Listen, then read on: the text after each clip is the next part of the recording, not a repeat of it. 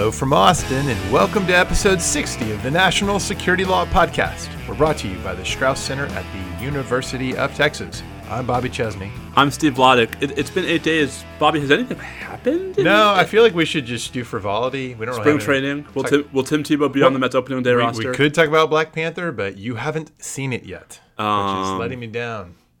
Yeah. I got nothing other than my sister and my brother-in-law and my niece and nephew were here. All right. And I'll let it slide. This time. I guess we'll talk national security law instead. What is there to say? It's been a quiet 8 days, right? Let me check. Let me Google that for you. Yeah. By the way, have you actually ever used that website, Let Me Google That For You? No, I know that. It's pretty great. I actually did that once to someone I was on a committee with. So someone I was on a committee with asked a question of, like, on this list that, like, had 30 people on it, that, like, the top-line Google result would have answered his question. And so I sent him the Let Me Google That For You link. Right, and if you guys don't know at home, right, Let Me Google That For You. The link will send the person who clicks on it to Google, type in the query, and highlight the top answer. Did this person get it? Were they like, oh, cool, thanks? They responded just thanks, yeah, which makes me think they didn't get it. The capital of Texas is Austin. Oh, thank you. Good to know. Good to know. All right, well, so what are we going to talk about today in a more serious vein? We have a lot. We do have a lot. So we're going to start with the Supreme Court roundup. Three developments there. One, a ruling this morning in a Foreign Sovereign Immunities Act case that we had actually talked about previously. And then a decision not to take review in a sort of a standing for data breach case, CareFirst, and then no decision yet on DACA, which I think is actually quite interesting unto itself, insofar as what it portends about whether the court is going to take up that case this term or perhaps even ever. Let's see. What else could we talk about? Oh, I don't know. Military commission. Nothing's happened there. It's been, well, actually, at the moment. Yeah, that's, in fact, I think the common theme of our military commissions topics today, and there are many of them, is ain't nothing happening. Ain't nothing happening. That could be that'd be a good episode title. Ain't nothing happening. I was going to say self-inflicted wounds, but whatever. Yeah. So on the sort of quick and dirty list of military commission stuff. So I had to fix something I got wrong last week. Darby Day came and went. Right, Ahmed Al-Darbi, the day on which he was supposed to be returned to Saudi Arabia under the terms of his plea agreement was yesterday. Yeah, and we have lots of material to plow through to understand the propriety of the implicit decision not to get that done on time. So Al-Darbi is still at Guantanamo. Judge Spath is not. So Friday, Judge Spath rather unceremoniously almost literally dropped the mic and walked off the bench. It's a total mic drop. Do you think he just went straight to the boat, crossed over, got on a plane, and got out of there? I don't think that's how transportation works from Guantanamo, but if you could have. Stick your thumb out and catch a ride. Also, I thought they don't have the separate boat anymore. I don't know. It's been a long time since I was there. We'll talk about why what's going on with the Nashiri case is both really interesting and also why it hasn't at least yet infected the other now 3 pending cases in the military commissions, and so why this is big news but perhaps not categorically structural news for the military commissions.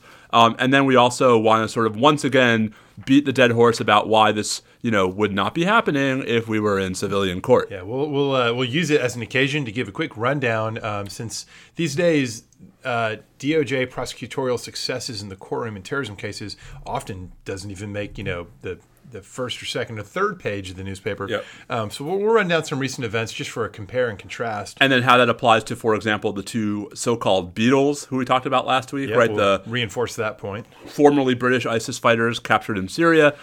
We'll pivot from there to related but distinct sort of substantive detention questions. There have been a bunch of interesting filings in both the Doe v. Mattis case, that's the U.S. citizen being held as an enemy combatant in Iraq, and in the CCR Group of 11 habeas petition challenging the detention of 11 of the remaining 41 Guantanamo detainees. The government filed their merits response. Because I think we're going to be pressed for time, Bobby, maybe we'll save a deep dive into those filings for another week, but we'll at least briefly summarize them. Mm-hmm. And, something else happened on Friday. Who's that Mueller guy? Is it Mueller or Mueller? I'm just kidding. I know it's Mueller. But here in Austin, we have a neighborhood, and I never quite know how. Is the neighborhood Mueller or is the neighborhood Mueller? Mueller. The neighborhood is Mueller. The airport was Mueller. The airport was Mueller. See, Austin pronounces things weirdly. You mean like Manchac? Manchac, Guadalupe. Yeah, it's not just Austin, my friend. Although I think I'm going to say something about, I don't know, some other street. And I'm actually thinking about New York and Houston. No, but excuse me, sir. You know as well as I do that Houston Street is not named after Sam Houston. That's the problem. Right, that Houston Street is derived from the Dutch, in which H-U-I-S is pronounced house. I know, but it's still... Okay, so we will talk about the Russia indictments. And speaking of the Dutch, you know, there's been... Ooh, speaking of good, the Dutch. Alex van der Zwaan. Yeah, so we'll talk about some of these. I'm kind of proud of that one. Okay, that's the episode title. Speaking of the Dutch. Come on, that's brilliant. Okay, and then we'll close out. I'll give a quick rundown on this new Justice Department announcement of the Cyber Task Force. Ooh. Now I'll talk about real quickly, what is that going to be doing? And now let's... And why didn't Obama do it? I mean, you know, if all this has been going on for years, why didn't Obama do it? Where was Gerald Ford on this? Hmm? Why didn't Obama do it? Why didn't FDR end World War II? Seriously, can you imagine Harry Truman, like a couple weeks in the office, you know, going on TV and saying, "Don't blame me, right? I didn't. You know, FDR's the one who didn't end World War II." You know, I think is as fun as it is to be exasperated by these things Trump tweets. I think we're playing, it's not fun. I think it's as tempting as it is. It's hard. I think it's playing into his hands when he says, "Why didn't Obama take care of the Russian meddling? It all happened while he was still president." I think the more we sort of say, like, well, let me explain why, I almost think they're kind of... So the answer is just to not explain?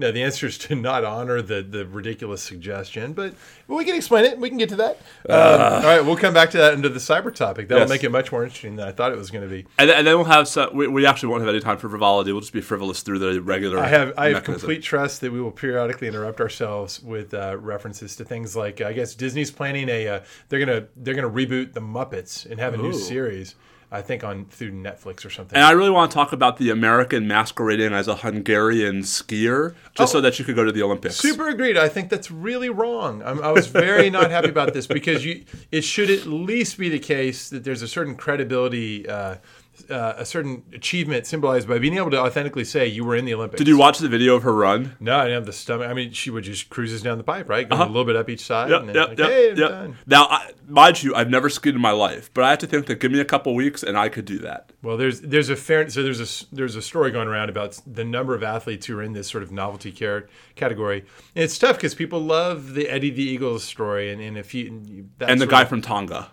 Some things like that, but there ought to be some sort of minimum threshold for actually being able to compete at a world-class level if you're really purporting to be a world-class event. But one last thing about the Olympics before we turn to seriousness. Apparently it has re-sparked and resurged interest in the band OAR because of the Olympic athletes from Russia. Wait, what band is that? I'm not off the top. OAR.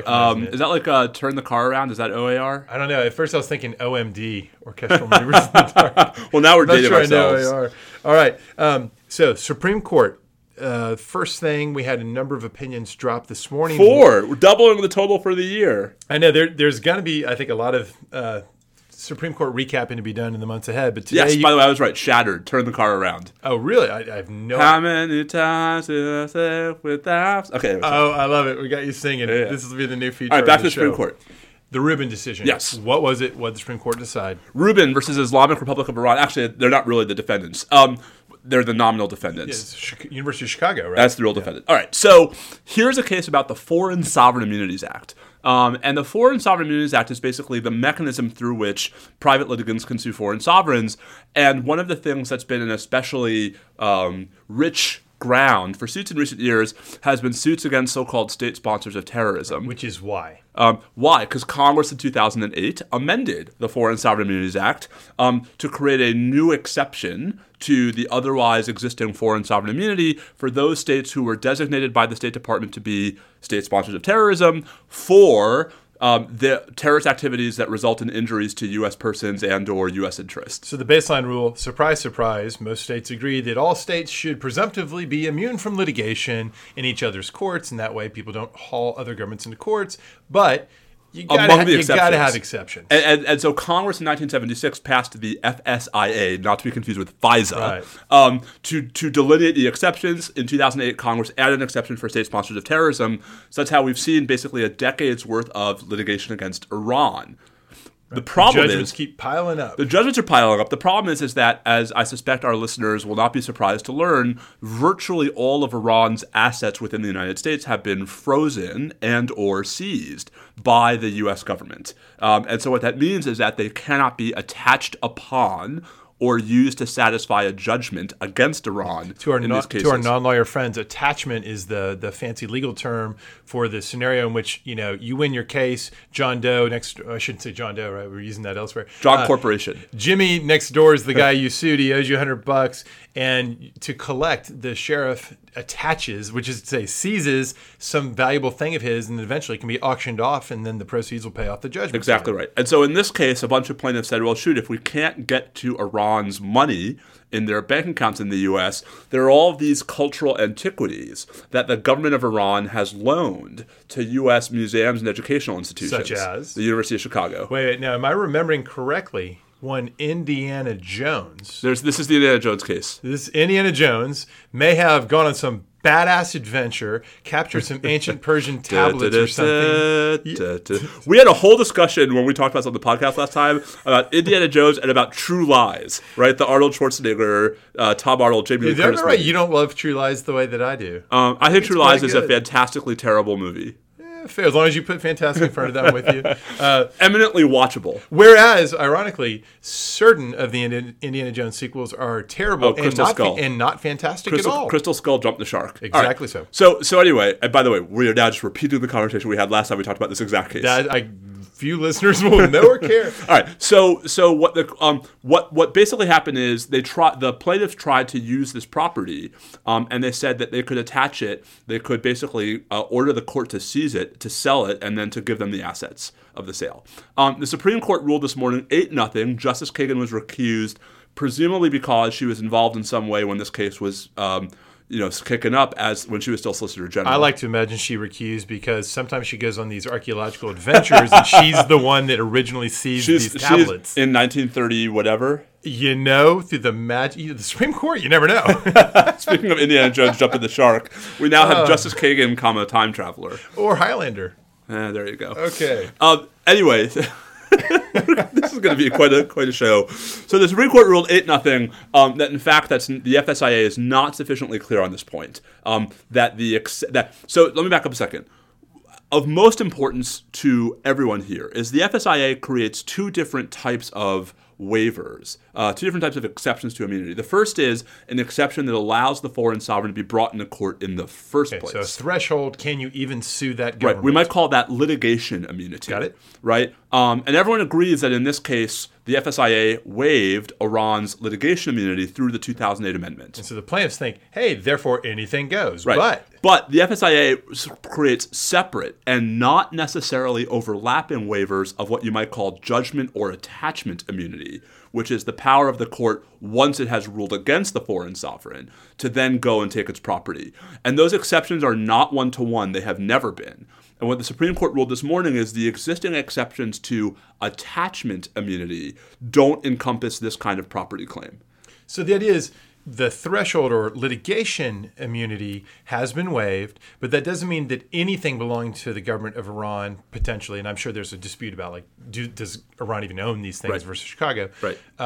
That doesn't follow automatically as attachable. You have to do a separate analysis under the statute of its various specific categories. And of course, as we looked, don't see tablets on there. Right. Or the point, this looks like the kind of property that's specifically not exempted from attachment immunity under 1610, right? Now, the reason why this matters beyond the Indiana Jones hypothetical is we have talked before about the Justice Against Sponsors of Terrorism Act, or JASTA, which, among other things, was designed to make it easier to sue Saudi Arabia, not a state sponsor of terrorism, for its alleged role in at least indirectly funding aspects of the 9/11 attacks. But one of the things that JASTA sneakily does is it waives any foreign sovereign, although really it's Saudi Arabia's, litigation immunity. But, Bobby, it does not waive attachment and judgment immunity. And so even if you could have a successful so-called JASTA claim, what today's decision reinforces is that it's going to be impossible for plaintiffs in such a case to collect a penny. Which means that by enacting JASTA, we reap all the foreign affairs frictions and costs and don't actually do anything for those who would sue. Other than give them an illusory day in court, right? And maybe, they think that now I can sue, and in fact, they're not going to be able to recover. Right. I mean, they get a judgment. That's not nothing. Well, so listen. If the victims, if the families of 9/11 victims, would be sufficiently satisfied by a piece of paper that says we've concluded that Saudi Arabia was indirectly liable for financing some aspects of 9/11, congratulations, here's your zero money. Right. That's on them. Yeah. My point is just that the bill of goods that was sold to Congress by Congress when they enacted it and when they overrode President Obama's veto presupposed that this was actually going to be an effective litigation vehicle. And as Jack Goldsmith and I wrote, the one thing Jack and I have ever co-authored in the CNN op-ed, it really was the worst of both worlds. You got all of the harm and certainly none of the real value and almost none of the putative value. Yeah, okay. Well, that's interesting. So Ruben really underscores you guys were right about that. Indeed. Which is good. Hey. Let's hope you keep getting shown to be right by the Supreme Court. Yeah. I can think of a couple other cases. Or Patrick. I mean, there are other cases in which I filed an amicus brief yesterday in a case about the collateral order doctrine and antitrust immunity. See, you should keep doing this because it's like going into the roulette table and being like, I'll put a little bit here on 7 red. I'm going to win eventually, right? Yeah, well, you might. I might. You might have to have a stake on both sides of all these cases. All right, so the Supreme Court yesterday, right? Bobby denied cert in a bunch of cases as well, one of which, you've been tracking. Let me talk about CareFirst real quick. CareFirst, this is a DC, starts in the DC district court where petitioners are complaining, seeking class action recovery for a big healthcare data breach event. And so they're suing CareFirst, and the DC district court dismisses it for lack of standing, saying that the asserted harm, the prospective possibility of identity theft was too speculative, and therefore it's not an actual or imminent injury for Article III standing purposes.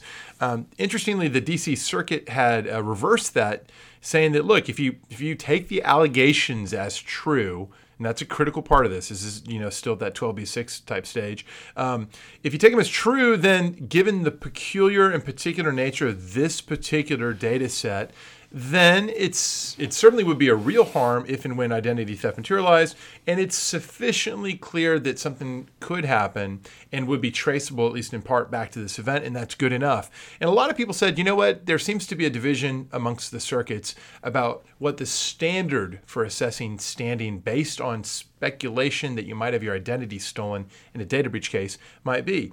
And then there were others who said, actually, it's not really that. It's just that the fact patterns are different. Right, the fact patterns are different. I fall into the latter camp. And apparently, we don't know. It's her denial. You're not supposed to construe anything from that. But it does look a lot like, because if you thought the former, then you had a pretty big and looming circuit split on a pretty important issue, and you think the court would intervene. So it does seem like the court is not necessarily saying that, yes, they're definitely all applying the same standard to different fact patterns, but at least, would you agree, at least that it's not obvious they aren't. It's not obvious they aren't, and I would just say this is all result of the fallout of the Supreme Court's 2016 decision in a case called Spokeo, Inc. versus Robbins. Actually, Bobby, just today, there were new 6th and Ninth Circuit decisions also about Spokeo. You might have had that upside down. It might have been 9th and 6th. You're looking at it. Maddie and her cousins and I were playing Uno over the weekend. And this is exactly the kind of mindset where I get it with my kids. Right, because the 6 has a line underneath and the 9 doesn't. So in Spokeo, the court actually avoided what I think a lot of folks were expecting was going to be a much broader ruling about Article III standing, and instead ruled very narrowly that a pure statutory injury, right, by itself might not be sufficient to satisfy Article III. Just because Congress said you can sue when X thing happens, that doesn't automatically mean that creates Article III standing. So the question is, in the context of data privacy, as in a breach, or in the context of data reporting, right, which is what happens in a lot of these fair credit cases. Mm-hmm. At what point are you actually injured beyond just, say, having your zip code printed incorrectly or having too much information revealed, right? And that's what these cases have been struggling with. I agree with you. I think it is a very fact-intensive, case-by-case inquiry. I'm not surprised at all that the Supreme Court denied cert in the CareFirst case. Yeah. I think it's going to be, unless and until there's a real circuit split on similar facts, right? Or some circuit goes off the rails on exactly what Spokeo means about the Article III analysis. The Supreme Court's going to leave this alone. Yeah. So watch this space. It's definitely not done. But also of interest, neither Friday nor yesterday did we get any word from the Supreme Court about DACA, where the United States government has pending a petition for certiorari before judgment, a rare, exceptional ask to jump over the Ninth Circuit to review Judge Alsup's January ruling, basically enjoining the government's rescission of DACA. Since I think we last recorded, there have been two additional district court rulings, or there was one while we were recording, and then there was one after. So there are now three different district court rulings. They're all nationwide injunctions. I know that's a topic for another time. I am surprised that we heard neither Friday nor yesterday, right? So Friday would have been if they were going to grant. Yesterday would have been if they were going to straight deny. Right. So read the tea leaves. So this indicates somebody's dissenting from the denial. Yep. So cool. my suspicion is that next week or the week thereafter, we will get a denial of cert before judgment accompanied by some number of opinions dissenting from and concurring in that. Now, to be clear, guys, cert before judgment is unusual. The Supreme Court hasn't granted it at all since 2004.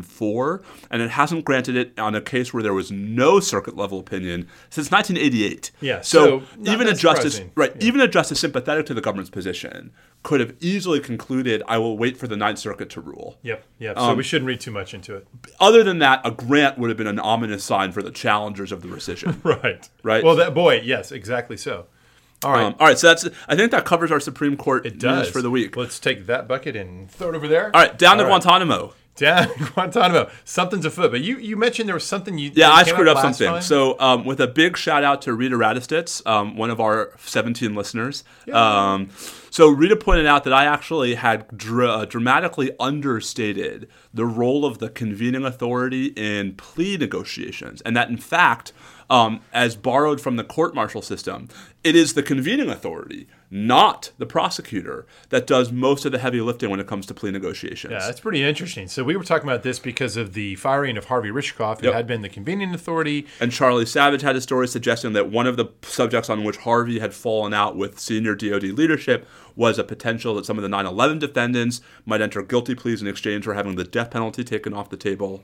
And so it looks like we were speculating, was he out of his lane doing something that he shouldn't have been? Clearly not. In fact, the problem seems to be rather that he was quite in his lane and using his authority in the plea bargain space.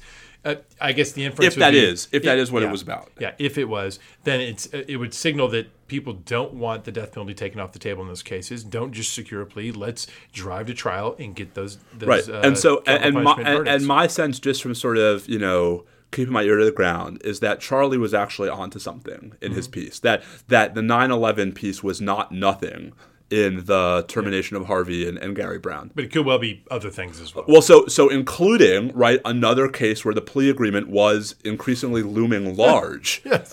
So enter Ahmed Al-Darbi. Darby Day. Was supposed to be yesterday. Yeah, so last week we had our predictions, and I said, "Oh, they're certainly going to do it." And you didn't believe me, by the way, that the English pronounce Darby. Oh no, but many of our listeners corrected us on that. It's not so much I didn't believe you, but that I enjoy testing you in that way. Yeah. So Darby Day came and went. The 20th came and went. Here's the deal.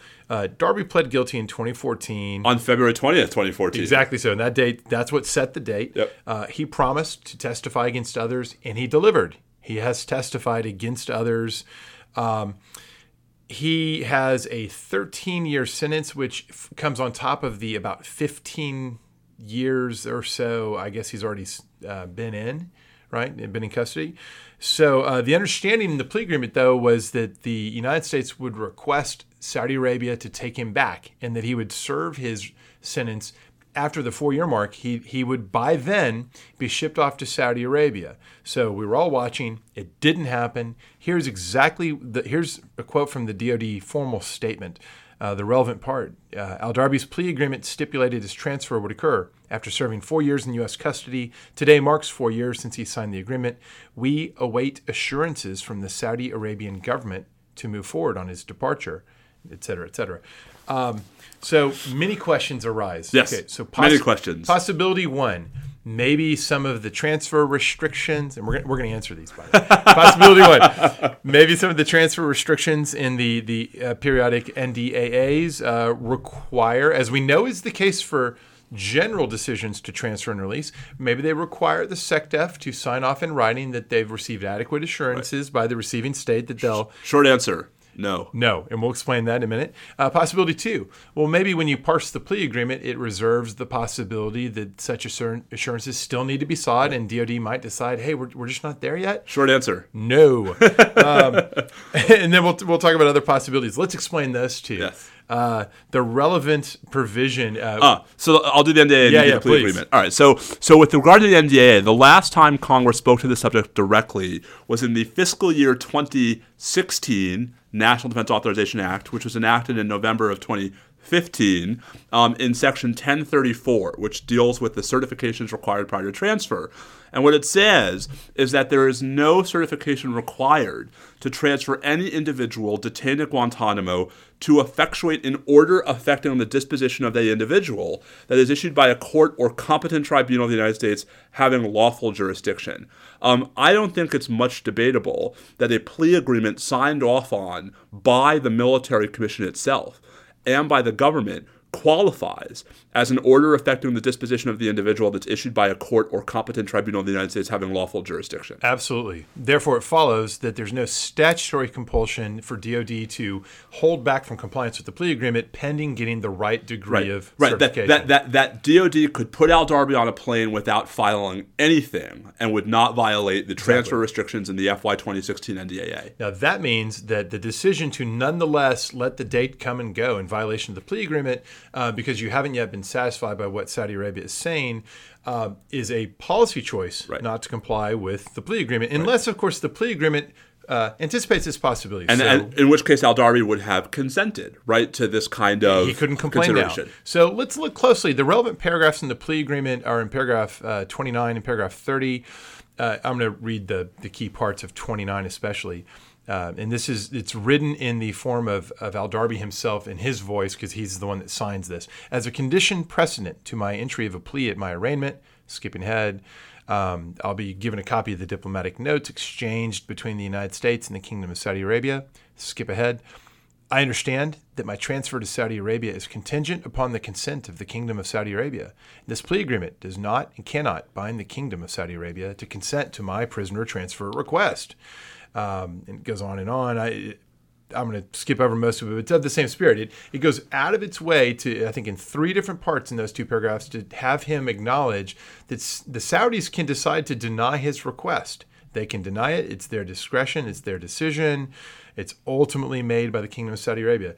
Here's what this doesn't say. It doesn't say that DOD, faced with Saudi willingness to take him, can say, well, hold on, we want some further conditions. It's a one-way deal. Yes. It seems to empower the Saudis to say no. But not DOD. Indeed. I think any fair reading of it suggests that DOD is promising to use its good offices to try to effectuate the transfer. And indeed, I mean, what's remarkable about that is, there's nothing in the DOD statement from yesterday suggesting that the holdup here is the Saudis saying no. Right. That's right. So I can well imagine a different DOD statement in which they say, we have not yet been given assurances that they'll actually hold him for his sentence, which I think could be implied into this. Maybe. Right? So it's worth stressing that there are two potential sets of assurances at play here. We've only been talking about one so far, which is the sort of governmental security assurances, that the Saudi government is going to make the requisite assurances to the U.S. government that it's going to monitor Al-Darbi, that's going to comply with whatever the transfer conditions are. Bobby, there's one other possibility, which is there's also the other direction set of assurances, which is the Saudi government making assurances that Al-Darbi will not come to harm in violation of the torture convention, those aren't, so that's the only other ground I could see here is the U.S. government saying, for humanitarian reasons. Yeah. And there's no hint of this. There's no hint of that, right? Because it would be a violation, as we've discussed before, it would be a violation of the Foreign Affairs Reform and Restructuring Act of 1998 to transfer Al-Darbi if he credibly feared torture in Saudi Arabia. I have no doubt that the original exchange of diplomatic notes included the relevant and recurring almost boilerplate clauses. We won't torture. Et cetera, And so I'm not too worried about that being the issue here. All right, so... So they've flubbed it. They have crossed the Darby line, and they're in violation of the plea agreement. Yes. Two questions follow. There's a procedural question. If you represented Darby, what's your procedural solution to this? Secondly, and this may affect what procedural solution to seek, what do you think's really going on here? Because this could be a malfeasance story. Or misfeasance. It could be a misfeasance story. I don't know the answer to the second, and I don't have any good speculation on the second. Is that part of what got Harvey fired, right? That would be an interesting data point. On the first, it is not uncommon for defendants to file basically some kind of motion for extraordinary relief to compel specific performance with a plea agreement. And that's basically what Al-Darbi would be seeking here. Would it be a mandamus, right? I think it would have to be, right? Because the military commission's not a standing court, right? The court in which Al-Darbi pled guilty no longer technically exists. So I think Al-Darbi would have to go to the CMCR and either as a direct mandamus petition or, claiming it's an appeal of a final judgment, right, insofar as it's an appeal from the plea, move for extraordinary relief to compel the government to comply with the plea agreement. Interesting that we're going to talk about mandamus and the CMCR. Absolutely, we are. But I will say this, if and when we get to that point, the government does not have a case. Right, we just talked about why the NDAA does not block Al-Darbi's transfer. This seems like actually a pretty good mandamus scenario. They promised to do this. You don't really get to unless they're claiming, which they're not, that Al-Darbi breached the agreement. Right. In fact, it seems like they've conceded, and I think there actually was a DOD statement that he has done. He's done his part. Yeah, and so the question, and so at that point, the question becomes: so if I'm the judge, the government would never want me as a judge in any of these cases. If I'm the judge, the first question I ask is, "Hey, it's been 4 years." Right? What have you been doing this whole time? Right? Like, what is actually going on? Oh, well, okay. But what's interesting about that is I think this would be baloney, but what they said, the Obama folks didn't tend to this. So we showed up and we're shorthanded and we're getting to it, but we're having to clean up the mess. If that were the actual state of affairs, which I do not think it is, but if this is just as laying about untended, the court can say, okay, I hereby order you to get after it. And they would say, we are getting after it. We're moving with all deliberate speed to get after it. So this raises another possibility, and I suggested this to you the other day online on Twitter, that maybe the whole thing here is that, look, they are shorthanded. This was a low priority. The White House in particular, everyone is loath to have it come across the president's desk that he is about to reduce the number of Guantanamo detainees under his watch. That, of course, is contrary to all the narratives he wants to associate himself with. And so the idea that you might end up with a court order clearly making them do it, I can totally see someone saying that, you know what, that's fine. Let's do it that way. Let's do what we can to get this done. If we can't get it done on time, fine. If they sue us, all the better. Because then we have political cover, and the president can say, "Hey, I didn't want to do this, but yet another, this and that judge is making me do something dumb." Do you think that's what's going on? Do you think this is all designed to force litigation? I don't think it's designed to force it. I think that some of the people involved in this are more than smart enough to see that it could get to that point and that they'll lose, and have probably figured that worst case scenario that provides them with top cover, important political top cover they may need to get this train out of the station. So the idea is it's not that they're sitting there in sort of a very cynical way saying, oh, this is perfect. Let's make the judges do it. It's more like probably people of goodwill who are having trouble because of shorthandedness and lack of political support all the way at the top, thinking, if that's how this goes, there are worse ways to get our job done. Right. So I think it'll get done sooner or later, but it is going to be a little while here. Maybe it'll turn out that there's something else coming up the worst. Just what we needed in the military commissions, right? More delay of even the easiest freaking thing in the military commissions, a plea agreement. And even this isn't getting executed. It is yet another body blow to the commissions. Speaking of which, let's talk about the Judge Spath mic drop. Oh, gosh. Okay, so some context here. As we described it in our little pregame planning session, all 30 seconds of it, at this point, the Nashiri imbroglio, or whatever the proper pronunciation of that word is, has at least 3, maybe 4 layers of nested concerns going on. Initial concern, this whole thing starts with a collateral question about whether CIA or somebody else, governmental, is listening in on attorney-client conversations. So there's a core factual dispute. Many people clearly very convinced that happened, but not everyone, certainly the government's not acknowledging it. So there's a fact dispute about whether that is taking place. Layered on top of that, the conclusion that this, if true, and the defense team believed it to be true, did this create a situation of legal ethics that obliged the defense team to withdraw from representing Nashiri unless and until this could be fixed, or perhaps permanently? Then that led to the question, when they decided indeed it does, and therefore most of them withdrew, including the learned counsel that's so critical in a capital case. This led to the third question, which is, who gets to approve that? Is it enough that that Brigadier General Baker, heading the defense team, the Office of the Defense, approved it, or did Judge Spath, as the presiding trial judge, did he get to approve it? They disagreed on this. That set off its own collateral issues. Now, on top of that, you layer in, so Judge Spath says, I get to decide this, and starts in imposing various sanctions. This helps maybe gets Harvey in trouble as convening authority. There's a further issue of, what's the posture to resolve the issue from there? Judge Spath is all fed up because he's trying to just proceed with what little legal involvement by the defense there is. We made a bit of fun last week of his suggestion that the one lingering non-capital lawyer, he should maybe take a CLE course on this stuff. Right. But in a way, I mean, he was stuck. He was stuck. And so I think it's sort of understandable. He says, all right, fine, forget it. Everything's in abeyance until this gets resolved. I'm out of here. Mic drop. Courtroom, silent as the judge leaves. We're out. We're done. Yeah. And so now, on top of that, as of today, and abatement until he said a superior court tells me what to do. Right. Which is a funny thing because he can't.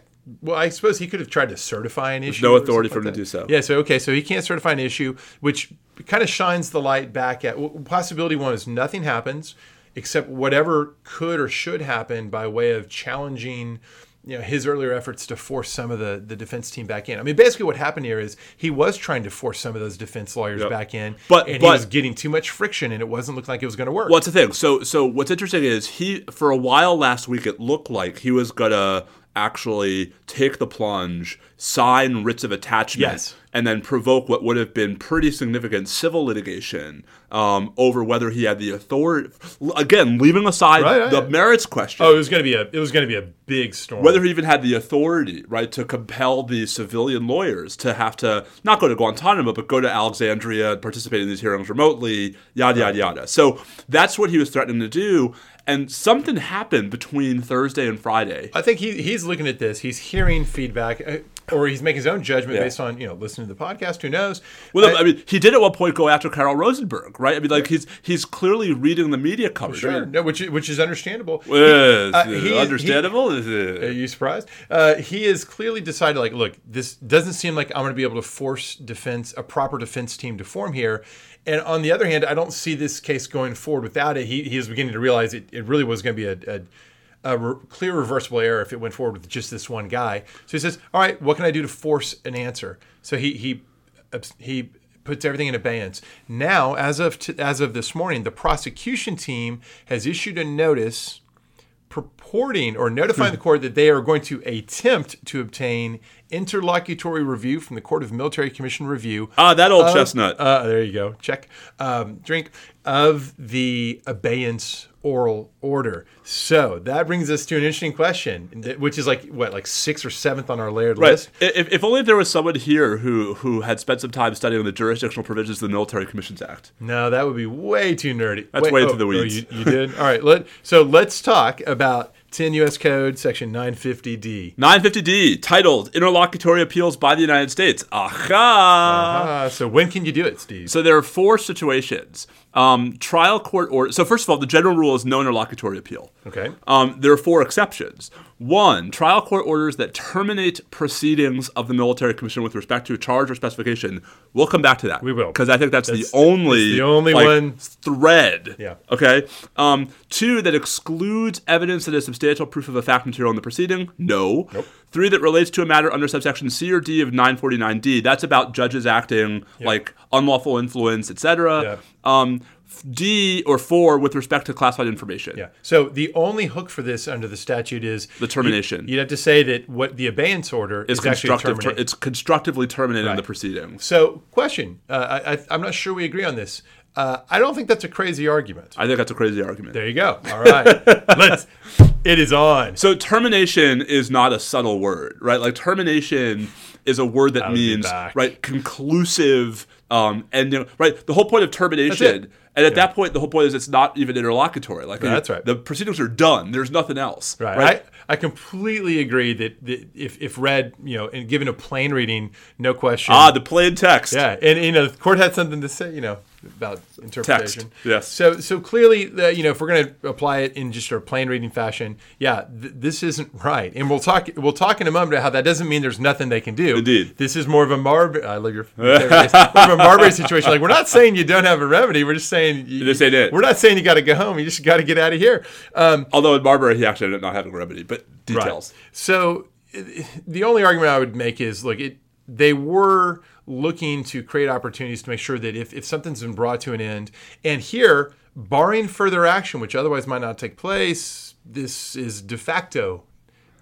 at an end, right? Yeah. Unless somebody tells him to get back into court. I just think termination is such a specific word. No, there's no doubt that that's the better reading is the plain reading. If they want to try to seize the issue so they can try to get the trains running again, I think they could. It'd be a little bit of a stretch, but they could say, this is a constructive termination, so therefore. Okay, so two problems, right? One, imagine the CMCR says, okay, we're with you. Termination has to be given a capacious reading, yada, yada, yada. So that decision is not appealable. So then you'd have Nashiri seeking a writ of mandamus from the DC Circuit to the CMCR. Where have I heard this story? This would be In Re Al-Nashiri 4. Yeah. Right? I mean, this is... And speaking of just seeking a writ of mandamus, is there a better way than trying to squeeze through my sort of, Yes. So normally when a district court abuses authority in a way that the government thinks is fundamentally thwarting the character of the trial, the appropriate remedy is what's called supervisory mandamus. And the appropriate court to seek that relief in the first instance is the CMCR. Is the CMCR incorate? Ooh, this is getting tied up with other issues. So here's the problem, right? As of right now, I believe there are 4 judges assigned to the CMCR, or there are 4 judges appointed to the CMCR. There's Judge Silliman, who's a civilian. There's Judge Pollard, civilian. There's Judge Pohl. There's Judge Spath, who are both military officers. Interesting question. Is there a pending challenge in the Supreme Court and, the DC Circuit to whether military officers can serve on the CMCR? But until you win... Yes, the law of the CMCR at the moment is that it's perfectly permissible. So they will not think themselves incorate, but... If you win... Is it retroactive to undo the validity of what they did before? I doubt it, right? No, because actually if we win, the CMCR is fine. If we win, right, all these judges... Oh, right, they're fine. The officers aren't fine, but... The judges are, right? So the officers become civilians, but their CMCR stuff is all fine. Yeah, it's all validated. All this is to say that this is all basically... We are building a Jenga tower on a pile of sand, right? Because, the reality... Ooh, that's episode title. Jenga tower on a pile of sand. Well, because the problem is the government has no obvious mechanism for appellate relief, right? They need an extraordinary writ from a court that may not currently have a quorum, right? Here's the other problem, Bobby. Let's assume we jump over all of these obstacles. What exactly is that writ going to say? Go back in and hold proceedings? Spath... Get back to work?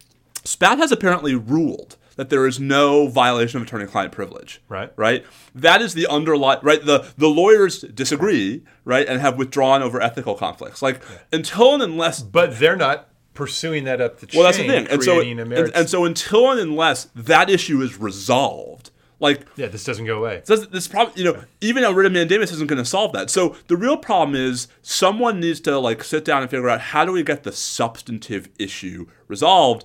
I wonder if that's part of what Harvey was doing when he got fired. Right, so that's where it's so ridiculous. We don't have a convening authority right now. Indeed. Well, we have an acting convening authority. Right, but that's true. We do have an acting convening authority. All right, so what's next? What's next, I think, is going to be, right, the question of, is the CMCR going to be able to hear this appeal? Are they going to issue, the next steps now are going to be in the CMCR. And so they will, but, I think it's more likely than not that they'll adopt your reading of termination and say, look... There's a process here, but this ain't it. What is your bottom line on if it gets refiled as a supervisory mandamus application? So the question is what the government – I don't think you can decide the abatement issue independent of the learned counsel issue. And well, so I would love for them to actually get one of these vehicles going towards the merits. So the right. So I think the right thing to do is to say we are treating, we don't have authority to hear this as a direct appeal. We're treating your appeal as a petition for a mandamus, and we will hear on the following issues sua sponte. And in order to resolve the propriety of Judge Spath's abatement order, we will determine whether, in fact, the learned counsel properly resigned from this case. Now, will all this then be appealable up to the DC Circuit? So no, especially, even if they bring in the merits issue, because it's all still supervisory mandamus, but it will be subject to mandamus review by the DC Circuit. How hard is it to get that?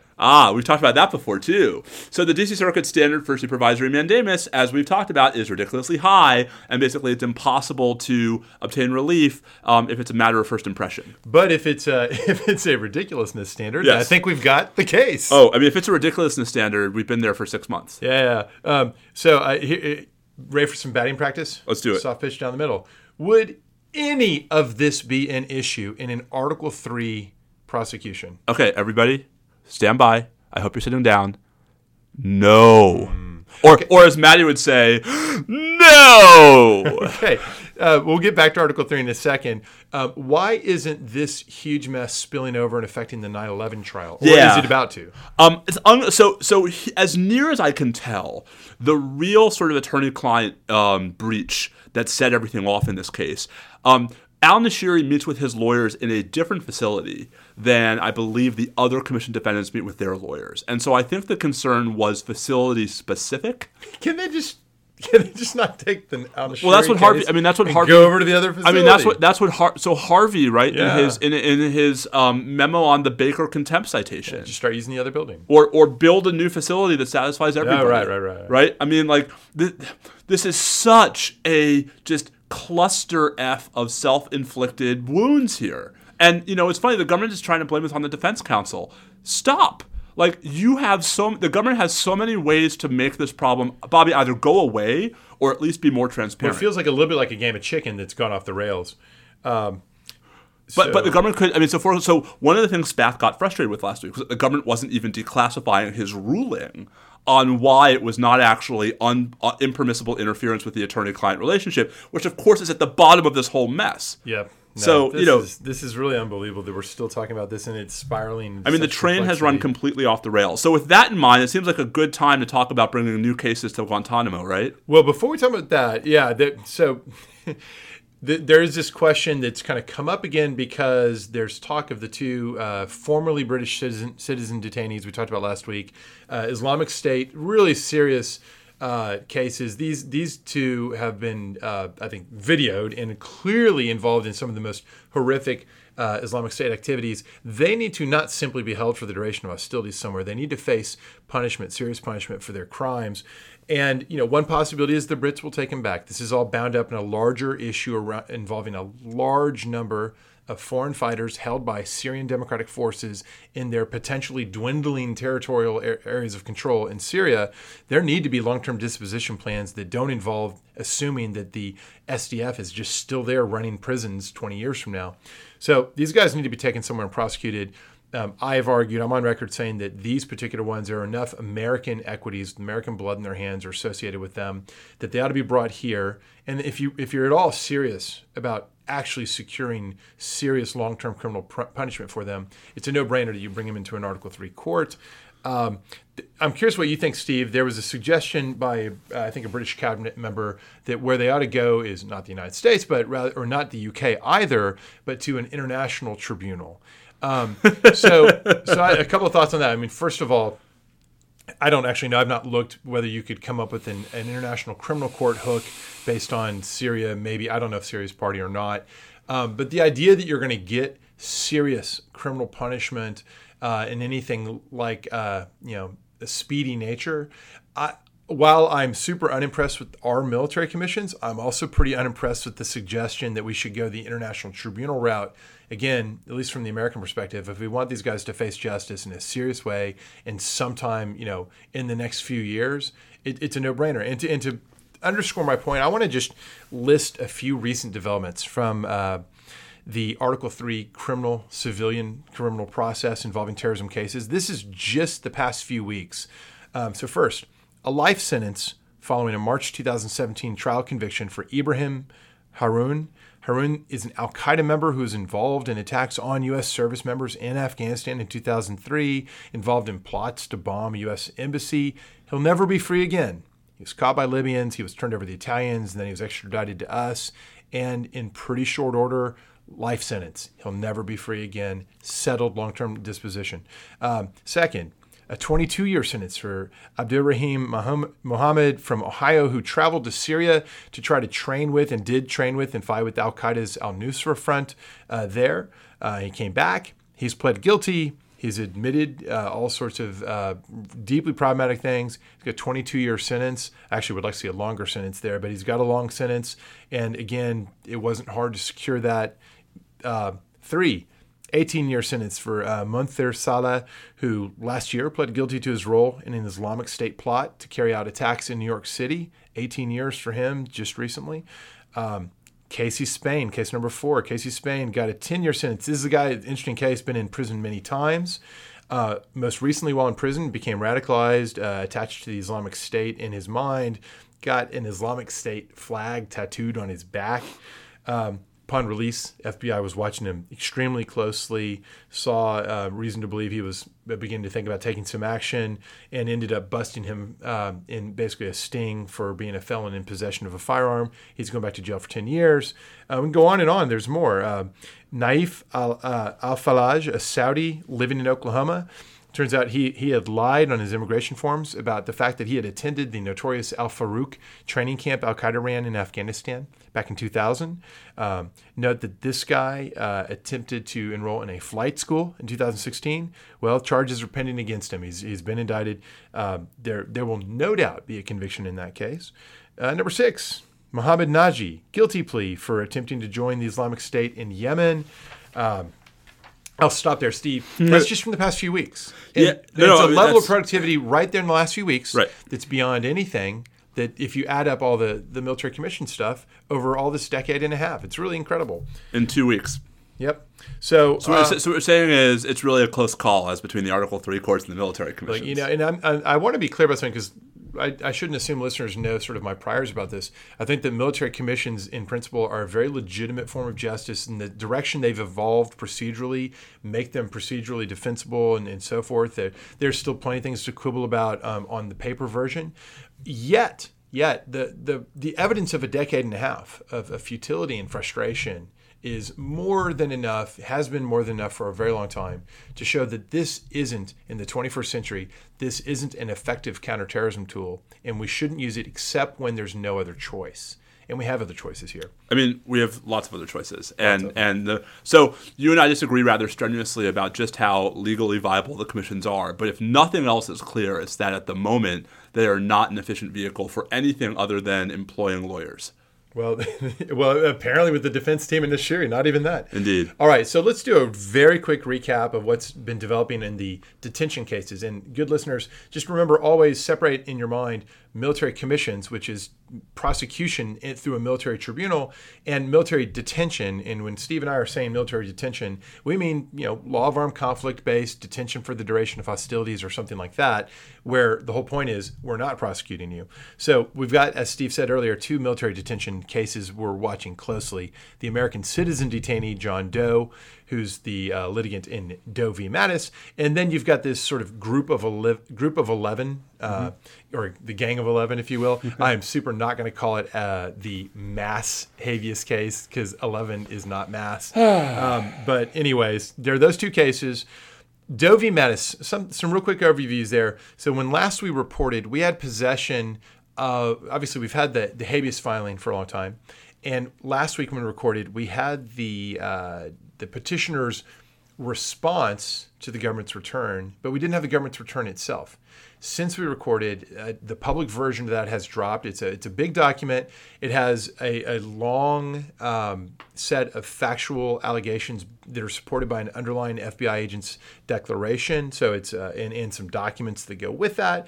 And then there's also the legal argument. So it's the factual case and some amount of evidence for it, and it enables us to see that, first of all, the fact pattern's more interesting than I would have guessed, right? So I think one useful thing I can do here is just sort of summarize what's the incipient fact dispute. But let me preface that by saying the petitioner in his filing in response to the factual return has said, court, let's set the factual dispute to the side. We do dispute the facts, but let's set it to the side. Let's try to get a ruling only on the law first. So they're not really going to join the issue on the factual evidence, at least until Judge Chutkan says she's ready to do that. Which I mean, I think it's the right. I mean, you do the law first and the facts second. Sure, right? Why not? No, because if it turns out that the government doesn't have authority to detain him, then the facts are irrelevant. Right. If it turns out they do, then the court can determine then, are we going to need an evidentiary hearing? Including or like a credibility finding. Exactly. So why would they need a credibility finding? Well, here's what seems to be going on.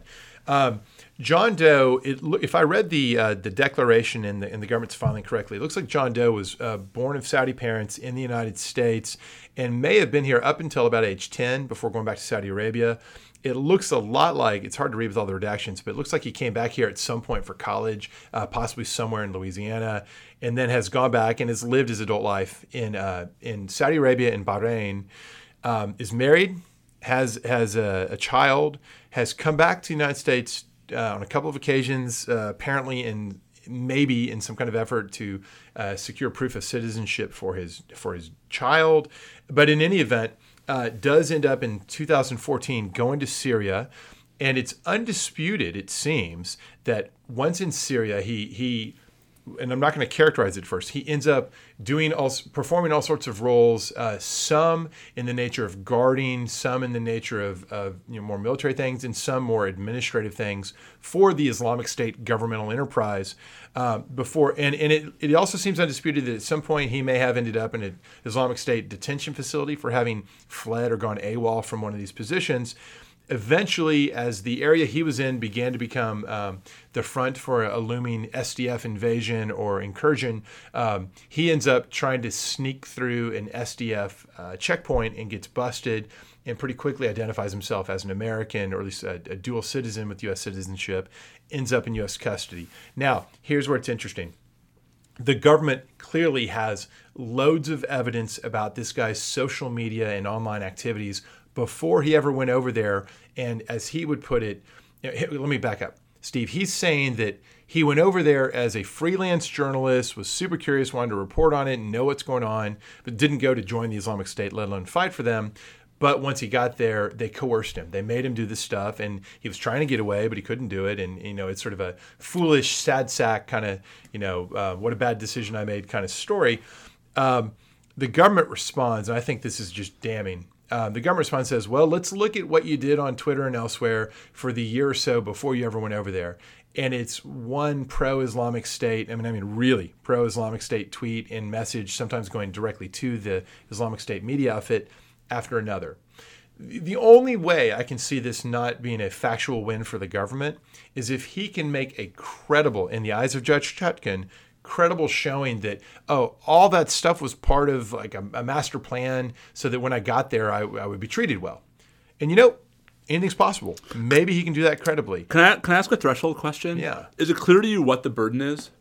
Right. So I think we disagree on this. I think so the beginning point in the discussion is it's clear that for a non-citizen, yes, it's clearly the case that preponderance is the standard. Because the DC Circuit has said it about 26 times. Yeah, it's all over the habeas litigation, preponderance. And for our non-lawyer listeners, which, if you've made it 58 minutes into this week's episode, wow, kudos to you. Because you're JD. Preponderance is basically more likely than not, or 51%. Yeah, that's the idea. So there's a calibration that runs from beyond a reasonable doubt, the maximum standard, which we use in criminal trials. This is not a criminal trial. There's clear and convincing evidence, which has these sort of like this sort of two-thirds-y kind of connotation. 75%. But you gotta don't fall for the numbers here. This isn't a numerical thing. Right. It's a sense. Preponderance is the midpoint, and then there's some things like some evidence standards, which, by the way, some have argued ought to be the standard here. The Obama administration, including some DC Circuit judges, indeed, right, who got very mad with the Obama administration for not arguing that was the appropriate standard in the Guantanamo. So cases. It's not going to fall below preponderance. It's not going to fall below that for a U.S. person, and we haven't seen any indication in the government's filing. The government's filing accepts preponderance as the standard. The Trump administration's not in there saying lower it. I know you feel it should go up, though, so make your case, counselor. Well, I think it's at least an open question, right? So Hamdi said some evidence was insufficient. Hamdi did not say preponderance is sufficient.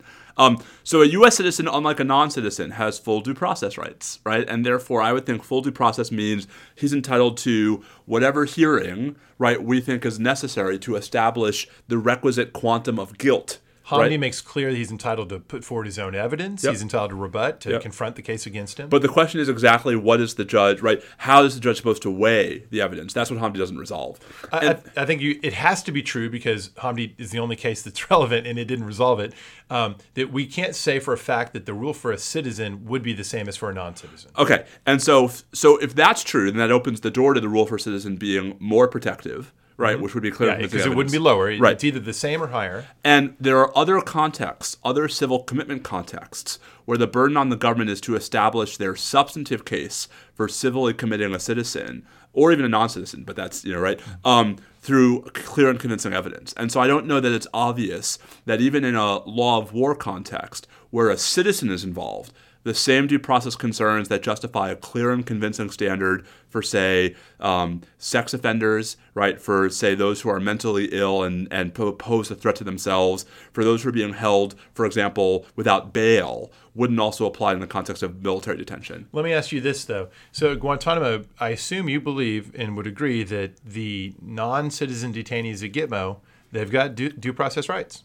I believe that they have at least limited due process rights. The government is now arguing in their response to the 11 detainee petition that, in fact, they do not. But here's the thing. If they do have due process rights by virtue of the idea that Guantanamo is, that's tantamount to having... They certainly don't have the same due process rights as citizens. Well, that's the question. Like, why would they have worse due process rights? I mean, isn't the due process clause...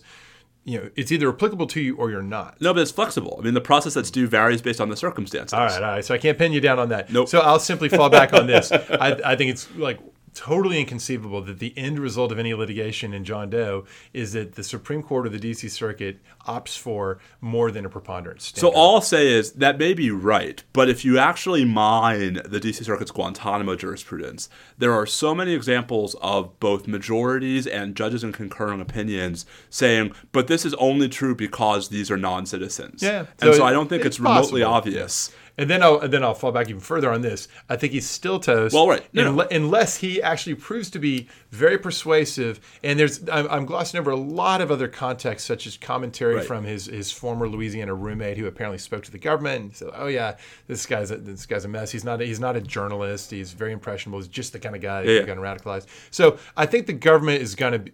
I think he is what the government says he is. Probably they're going to win on that. Probably you're right. And so it could be that if we get there, Judge Chutkan says, I'll assume without deciding the clear and convincing evidence is the right standard. Because it's still... And it's the government's still satisfied. Yeah. But of course, as our listeners will likely recall, my biggest hang-up here, although not yours, right, is the Non-Detention Act. And so I don't know that we ever get there. Right. So this is why that's the punchline of all this. The real action here is in the possibility that whatever may be true for non-citizens associated with the Islamic State, that maybe the Non-Detention Act applies with special force as to him in a way that the AUMF doesn't reach him. And we've talked about this before. We've beaten that into the ground. So, and we'll come back to it again on another occasion. All right, so really quickly, we've mentioned the government's response to the Group 11 petition. I think we'll bracket it and table it for... I'll just say this. The government's response is in some ways more aggressive than I thought was necessary, and opens itself up to, I think, some counter-arguments that the government doesn't need to win.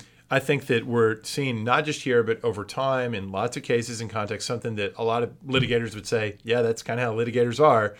A lot of, it's almost like negotiations, right? Like staking out the pretty strong positions. Opposition programs. Lest your decision maker think, well, I can't just do everything they said. I got to pull back from there. Yeah, it's an interesting contrast with the Obama administration did not always do that. So, for example, I don't believe there was ever a brief filed by the Obama administration that claimed either that Guantanamo detainees categorically lack due process rights or that the president has inherent detention authority under Article 2. No, that's right. We've now seen both of those from the Trump administration. That's right. And I don't think these are going anywhere, but we'll talk about that on another occasion. Okay. Finally, but not least, well, I guess we'll have to lightning round. And there's also breaking news.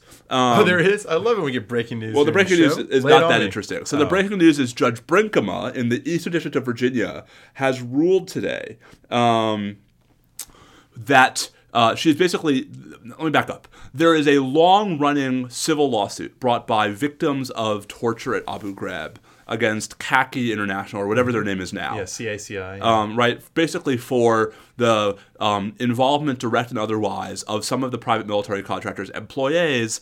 I just did the French. I was like, what? Employees? Anyway, in the torture at Abu Ghraib. This case has been going on forever. It's been up and down in the Fourth Circuit, I think, 3 or 4 times already on threshold issues. After the last Fourth Circuit ruling, Judge Lee threw his hands up and recused himself. And so the case got transferred to Judge Brinkema. He pulled a Spath. Yeah, I'm not sure. Yes. He pulled a Spath. Indeed.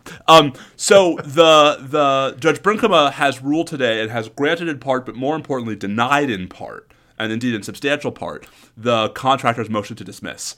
And included in her opinion a series of conclusions that, yes, in fact, these plaintiffs were, yeah, if the allegations of the complaint are true, this conduct rises to the level of torture, rises to the level of CIDT, it's actionable under the Alien Tort Statute. Some pretty big holdings that are actually a pretty powerful step forward in this long-running litigation. Wow. Okay, so that case is going to have to be discussed in more length. And, right, thanks to the Fourth Circuit's the en banc Fourth Circuit's 2012 ruling in one of the appeals in this case, that decision is not immediately appealable because it's not a collateral order. Oh, interesting. So the question then becomes, like, is it better just to, will the defense just settle this sucker? As opposed to going through discovery and going to summary judgment and all that good stuff. Yeah, yeah, so anyway, interesting news. All right. We've gotten, an hour and 5 minutes in, and we haven't talked about the Russia story. Why don't we do a lightning round on Russia and leave it at that? Okay. And then we'll talk about the DOJ Cyber Task Force. It's not that interesting. I tweeted about it. Go read Bobby on Twitter. Yeah. So lightning round. Bobby, Friday, 13 indictments. Go. Internet Research Agency, Russian interference in the elections. There's a lot we could say, but what is interesting that wouldn't be heard on a million other podcasts? So I find a couple of things especially interesting. So the first is there's a remarkably sophisticated investigate. The fingerprints of the investigation here are really fantastically intricate. And the amount of sort of work that Mueller's team did and the sophistication of the counterintelligence investigation is really quite striking, and wholly apart from the politics of the moment is a remarkable teaching moment for just how good, right, some of our investigators and prosecutors are putting together. Perhaps too good a teaching moment. You know, Jack Goldsmith says, we're kind of making it clear to the Russians exactly what sorts of things are easy for us to then document. What struck me as kind of interesting is something that, of course, the White House seized upon, which is, it said no witting involvement by any Trump campaign members. No, it did not. Oh, it didn't? What did it say? It said, no. Wait. What? See, you are doing exactly what the White House wants you to do. The indictment does not say there was no witting involvement by Trump campaign members. The indictment only says that in the case indicted... Well, yeah, that's what we're talking about. Those are not the same thing. Yeah, it's not the same thing. You're being too picky and trying to make me sound like I'm talking points for the Trump. No, I'm not blaming you. I'm saying you're falling into the trap. No, you're being too alarmed about this. I was talking exactly about what you just said, that this indictment alleges in this activity no witting involvement by the Trump campaign. So I guess I'm being a grammatical pain in the butt. You're making it sound like I was saying something way more sweeping than I was. But I think the grammar of your sentence conveys an incorrect impression about the indictment. Let's be clear. There is a statement that says that the Internet Research Agency activities, there are Americans who were involved. There is no claim here that any of the Trump campaign people were witting of this. So, right, there is no claim here. That's the word that was missing. Yeah, no, I thought that was obvious. Certainly, the point of raising this, and the reason I said this is the most important point, is that this is in no way saying that the Mueller investigation isn't going to come down like a ton of bricks for all sorts of other possible involvement, witting or otherwise, of the campaign officials. I agree. Listen, I know this is not you.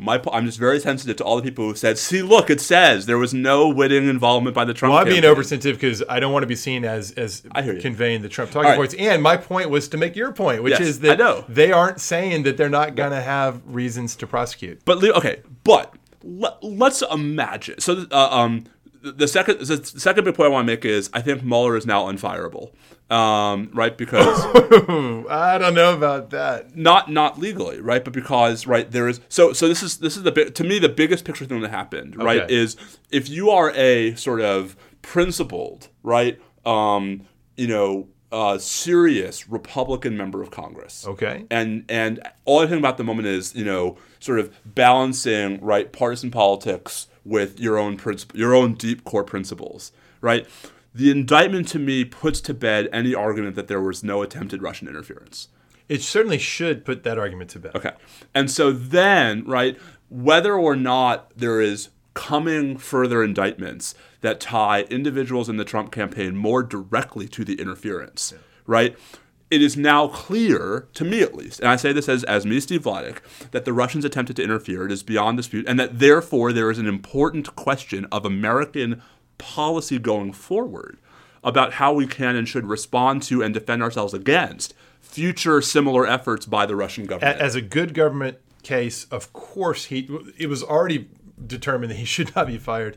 I just don't think that this moved the needle politically in terms of what's the realm of the possible, what the pressures are. I don't think the numbers in the aftermath and the polling have suggested that the environment for the Republican members, for Paul Ryan in particular, has particularly shifted. Yeah, I mean, I don't know. Give it a week or two. But so this is the third thing. So finally, most importantly, right, whether or not the president is complicit, right, whether or not the Trump campaign is complicit, we should be having a national conversation about how we are going to stop this from happening again. Well, obviously. Okay. Yeah. All that the administration wants to talk about is whose fault it was. I couldn't agree more. This is craziness. We all understand. We're all living through the focus on what's the impact of this investigation on perceptions of legitimacy, and that's all the White House seems to care about. Whereas what we need to be focused on is protecting against foreign interference. I mean, there's an election. There's an election coming up in 8.5 months. Yeah. No, it's a complete fiasco. But getting back to things that are particularly legal or insightful from a national security perspective on this, no actual knowledge. The charges are about what you would expect. Various forms of fraud, federal fraud offenses. They're not going to likely get custody over most or any of the people indicted, but you never know in the somewhat related context of cyber crime charges. Periodically, we'll have indictments against significant Russian hackers, and they'll show up in, this vacation spot abroad or that vacation spot abroad.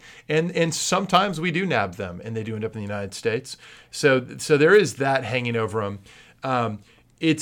To me, the more interesting question is, what does this tell us about how far along from beginning to end the investigation is? Of course, some people said, aha, see, look, that's the conclusion. I don't know about you. I don't see anything in the Internet Research Agency stuff to suggest that they've gotten to the end of their rope. No, I mean, I don't see anything that clearly says they haven't, right? But it's easy to see how this could – I mean, the thing is – everyone wants to read too much into the story, right? Right. Everyone's taking away the wrong lesson, which is either Mueller's done, right, or the big shoe's about to drop. Right, or that was the big shoe.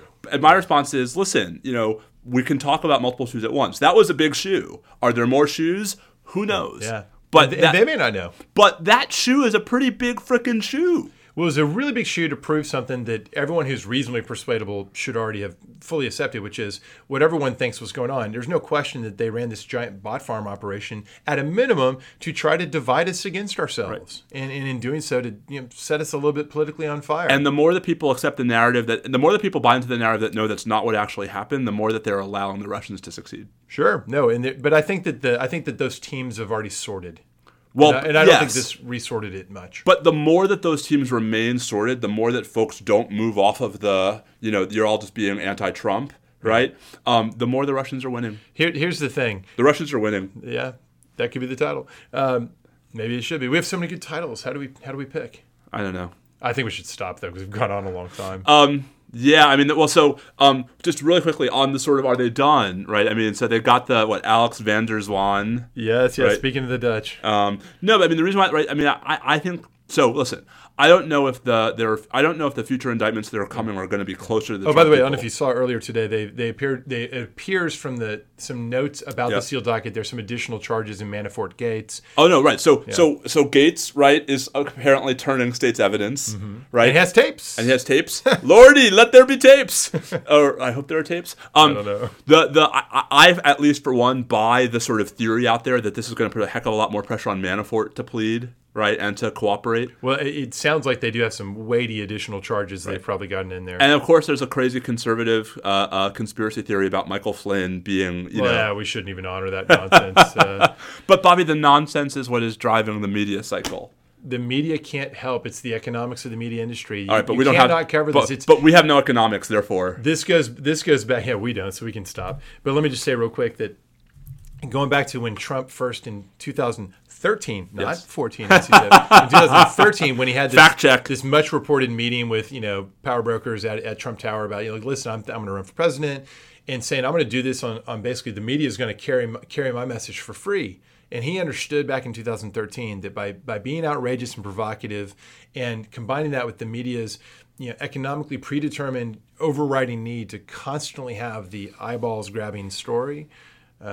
Well, he was right. He could get them to cover him every day.